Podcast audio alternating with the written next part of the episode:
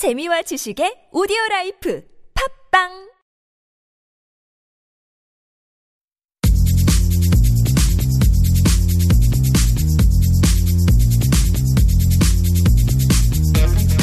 수다와 사랑에 빠진 두 남자의 토크 썰. 왕설레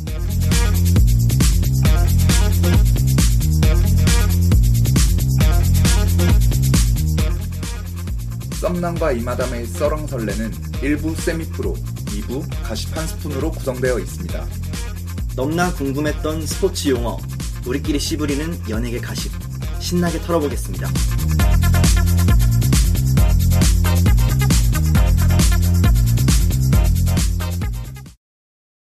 파트 1 세미프로 시작합니다. 모든 스포츠 영어를 풀이할 때까지 스포츠 썰풀이 방송 세미프로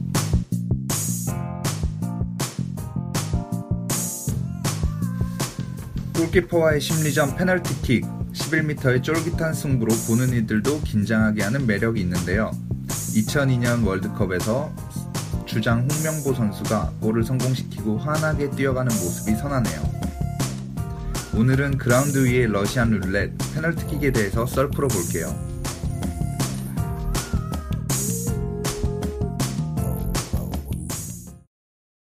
이마담은 페널티킥 어떤 건지 아시죠? 기억에 남는 페널티킥 있나요?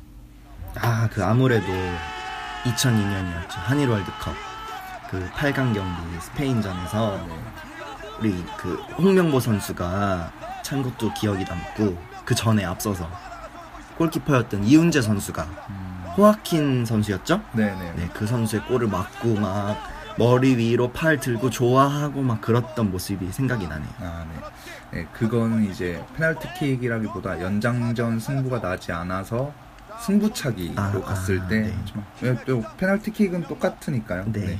저는 어, 개인적으로 월드컵이라고 하면 이렇게 파넨카킥이라고 골키퍼의 움직임을 속이고 가운데로 이렇게 툭 찍어차는 음. 골인데 그게 좀 저는 인상이 깊습니다. 네, 이렇게 오늘은 그라운드 위의 러시안 룰렛 페널티킥에 대해서 알아보도록 할게요. 얼마 전 바르셀로나와 셀타비고와의 경기에서 페널티킥 논란이 있었죠. PK 선수로 나타난 메시 선수가 주심 휘슬이 불고 난 다음 살짝 앞으로 패스를 해서 같은 팀 동료인 수아레즈 선수가 달려와서 골로 연결시켰는데요. 이게 이론상으로는 문제가 없었어요. 그래서 수아레즈 선수의 해트트릭을 위해서 메시 선수가 양보한 것이라고 다들 추측을 하지만 애초에 수아레즈 선수가 찼다면 하는 생각이 들어요. 이게 셀- 셀타비고한테 한참 이기고 있던 경기여서 누가 봐도 좀 논란이었고 또 정해진 플레이가 음. 너무 티가 났었거든요. 저도 인터넷에서 하도 화제 영상으로 올라와서 네. 직접 찾아서 봤습니다. 근데 네. 그게 뭐 문제가 있는 건가요? 약간 그 상대 선수들이 오히려 약간 어리둥절한 상황이었는데 맞아요. 규칙상으로는 전혀 문제가 없고 골로 인정이 됐습니다. 음, 그래서 오늘 페널티킥 규칙에 대해서 좀 알아보도록 할게요. 우선 페널티킥은 페널티 에어리어 안에서 수비팀 선수가 반칙을 범했을 경우 공격팀이 페널티 마크 위에 볼을 올려놓고 골키퍼와 1대1 상황에서 차는 킥입니다. 일명 승부차기라고도 하죠. 그래서 페널티킥과 관련된 규칙과 절차는 먼저 수비팀 골키퍼는 킥이 이루어질 때까지 키커를 향하여 골포스트 사이 골라인 위에 머물러 있어야 하는 것입니다. 그리고 키커와 골키퍼 이외의 선수는 페널티 마크 뒤쪽으로 9.15m 이상 떨어져 있어야 하고요. 킥한 볼이 앞쪽으로 움직이면 인플레이 상황이 되는 것입니다. 그래서 승부차기가 아닐 때는 직접 슛이 아닌 패스도 가능한 거죠. 실제로 요한 클라이프 선수가 이러한 시도로 페널티킥 패스를 통한 골을 선보인 바 있었고 아스널 시절 앙리가 이를 시도했으나 실패를 했었죠. 그래서 이 세 번째 규칙 때문에 메시 선수의 페널티킥이 인정이 된 겁니다. 또 키커는 다른 선수에게 볼이 터치되기 전에 그 볼을 바로 터치를 할 수 없습니다. 그래서 만약에 선수가 공을 찼는데 골대를 맞고 나온 공을 다시 바로 찰 수가 없어요.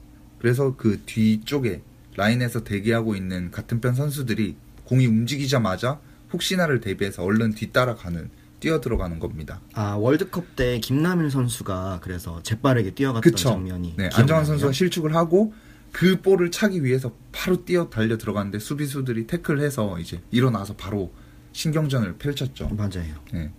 그래서 또 주심은 경기 시간 종료 직전에 선언한 페널티킥에 대해서는 진행을 하기 위해서 경기 시간을 연장해야 한다. 뭐 이런 규칙들이 있습니다. 어, 그냥 단순하게 선수 한 명이 나와서 공을 차는 줄 알았는데 이런 다양한 규칙들이 있었네요. 네.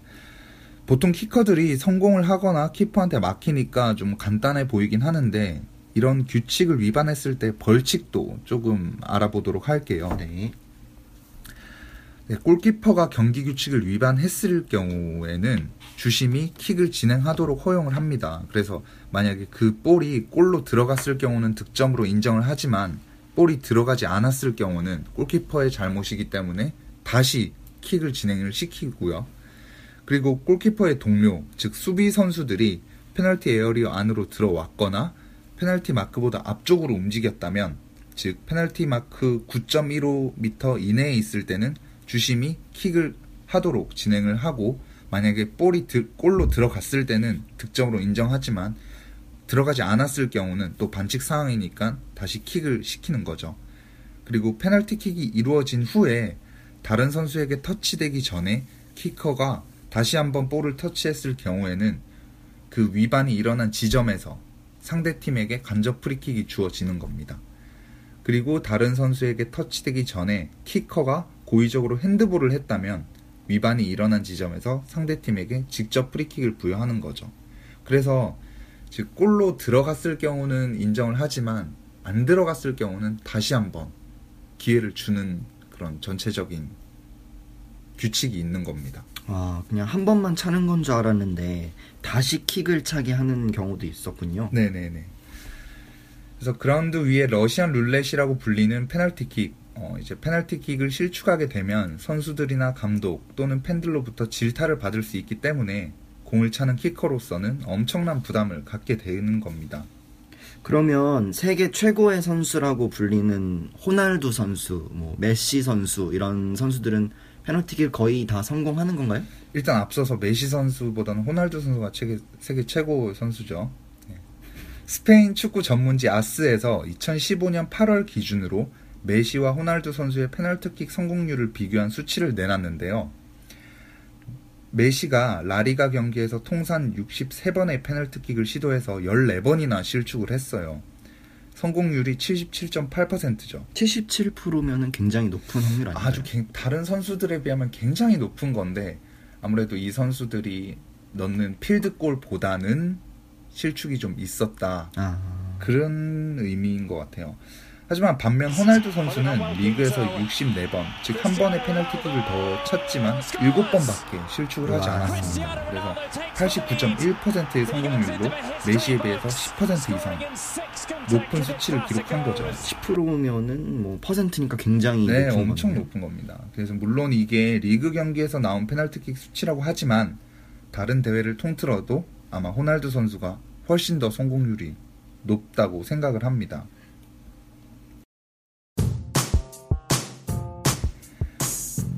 우리 청취자 여러분들도 앞으로 축구 경기를 보다가 페널티킥 장면이 나왔을 때 어떻게 진행되는지 보신다면 더 재미있을 거라 생각됩니다.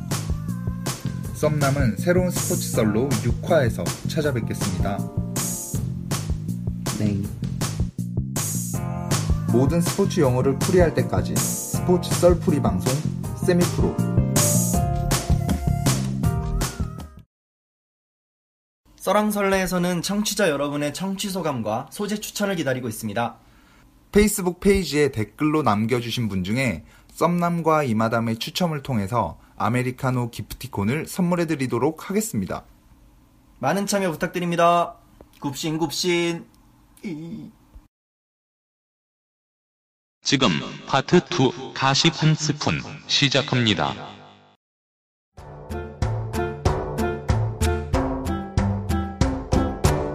이마담의 가십 한 스푼. 썰랑설레 2부 이마담의 가십 한 스푼에 오신 여러분 환영합니다. 가십 한 스푼은 편하게 차 한잔 하시듯 저희 방송 들으시면서 핫한 가십 한 스푼 더 얹어 가시는 시간이 되겠습니다.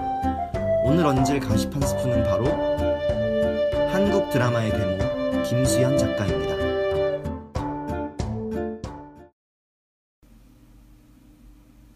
지난 2월 13일 김수현 작가의 새로운 드라마 그래 그런 거야가 SBS에서 첫 방송되었습니다.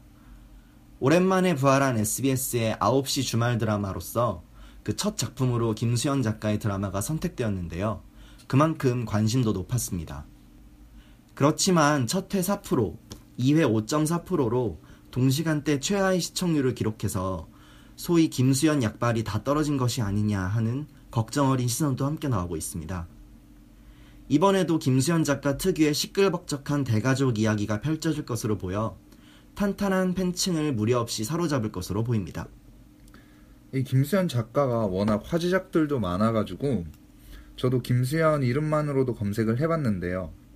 이번에도 김수현 사단의 배우들이 대거 나오더라고요. 그쵸. 김수현 작가 하면 또 김수현 사단을 빼놓을 수가 없죠. 맞아요. 집안의 어른으로 강부자 씨, 이순재 씨가 또 나오고 그 밑에 아들 역할로 또할말 따박따박하는 남자 김나온 역할이죠. 송승환 씨 나오고 또 순종적인 며느리의 김혜숙 씨도 이번에 함께 참여하게 됐습니다. 그 외에도 감초 역할로 뭐 양희경 씨, 예진아 씨, 임예진 씨 역시 대표적인 김수현 사단이죠. 이번 드라마에 함께 출연하게 됐습니다. 이처럼 3대가 모여 사는 가족 이야기와 그 구성원들이 여러 번 겹치다 보니까 김수현 사단이라고 불리는 이 배우들이 팬들에게는 또 기대감을 주기도 하고 하지만 뭐 그 외 시청자들에게는 다소 뻔하다는 두 가지의 느낌을 함께 주는 요인이 되기도 하더라고요. 네, 제 개인적으로는 2007년에 내 남자의 여자 야, 네, 그거 너무 재밌게 봤어요. 네. 그래서 김희애 씨가 당시에 파무파탈 변신도 아주 신선했고. 무엇보다도 하유미 씨의 찰진 연기 그 장난 아니었죠. 잊을 수가 없죠. 네. 그 여러모로 파격인 드라마였습니다. 네. 뭐 1회부터 대놓고 아내 친구와 불륜하는 장면으로 끝나질 않나. 뭐 동생을 위해서 열혈 파이터로 변신한 하유미 씨의 장면. 인터넷에서 워낙 유명했잖아요. 하유미 분노의 마트 씬. 맞아요. 우리 인생의 교양 수업이라고 할 수 있는 그런 작품이었습니다.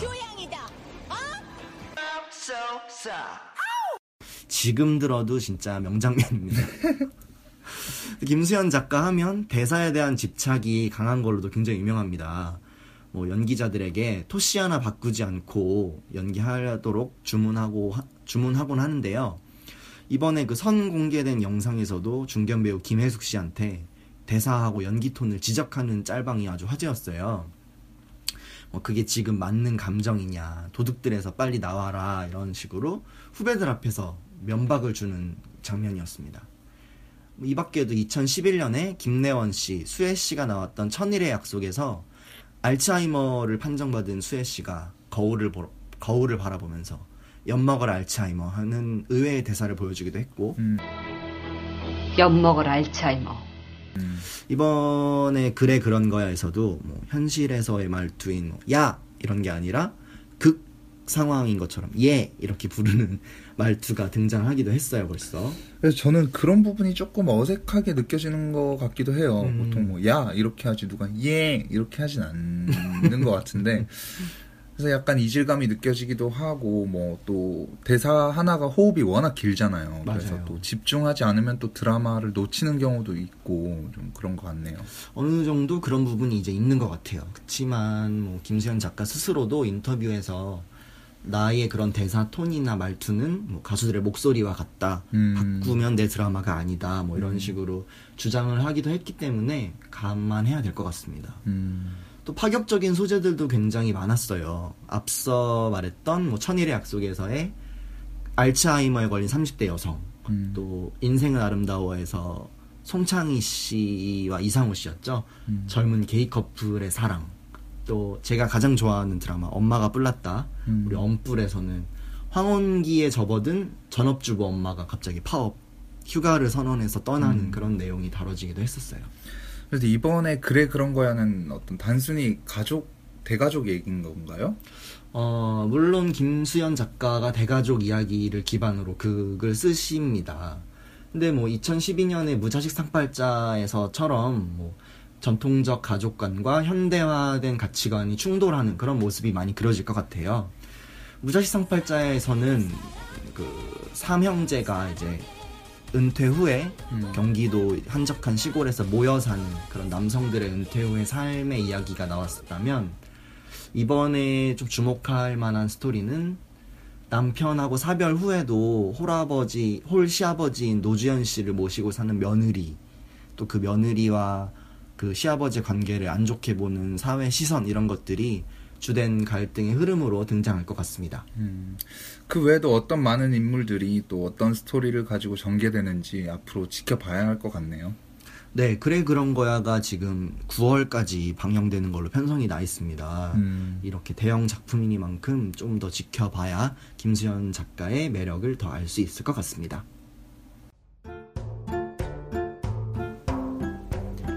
작가의 네임드만으로 방영 전부터 꾸준히 화제를 모으는 한국의 대표 드라마 작가 김수현. 3년 만에 선보이는 김수현 작가의 새 드라마가 앞으로 어떻게 시청자의 마음을 사로잡을지 또 어떤 특이한 말투와 다양한 배우들이 김수현 작가 특유의 매력으로 발산될지 확인해 보는 것도 그래 그런 거야를 보는 또 다른 재미가 아닐까 싶습니다. 이번 주 가십 한 스푼은 여기까지입니다. 다음 주에 더욱 신선하고 공감할 내용을 가지고 이마담은 돌아오겠습니다. 썸남도 고생 많으셨습니다. 네. 그래, 그런 거야. 썰랑설레에서는 청취자 여러분의 청취 소감과 소재 추천을 기다리고 있습니다. 페이스북 페이지에 댓글로 남겨주신 분 중에 썸남과 이마담의 추첨을 통해서 아메리카노 기프티콘을 선물해드리도록 하겠습니다. 많은 참여 부탁드립니다. 굽신 굽신. 이.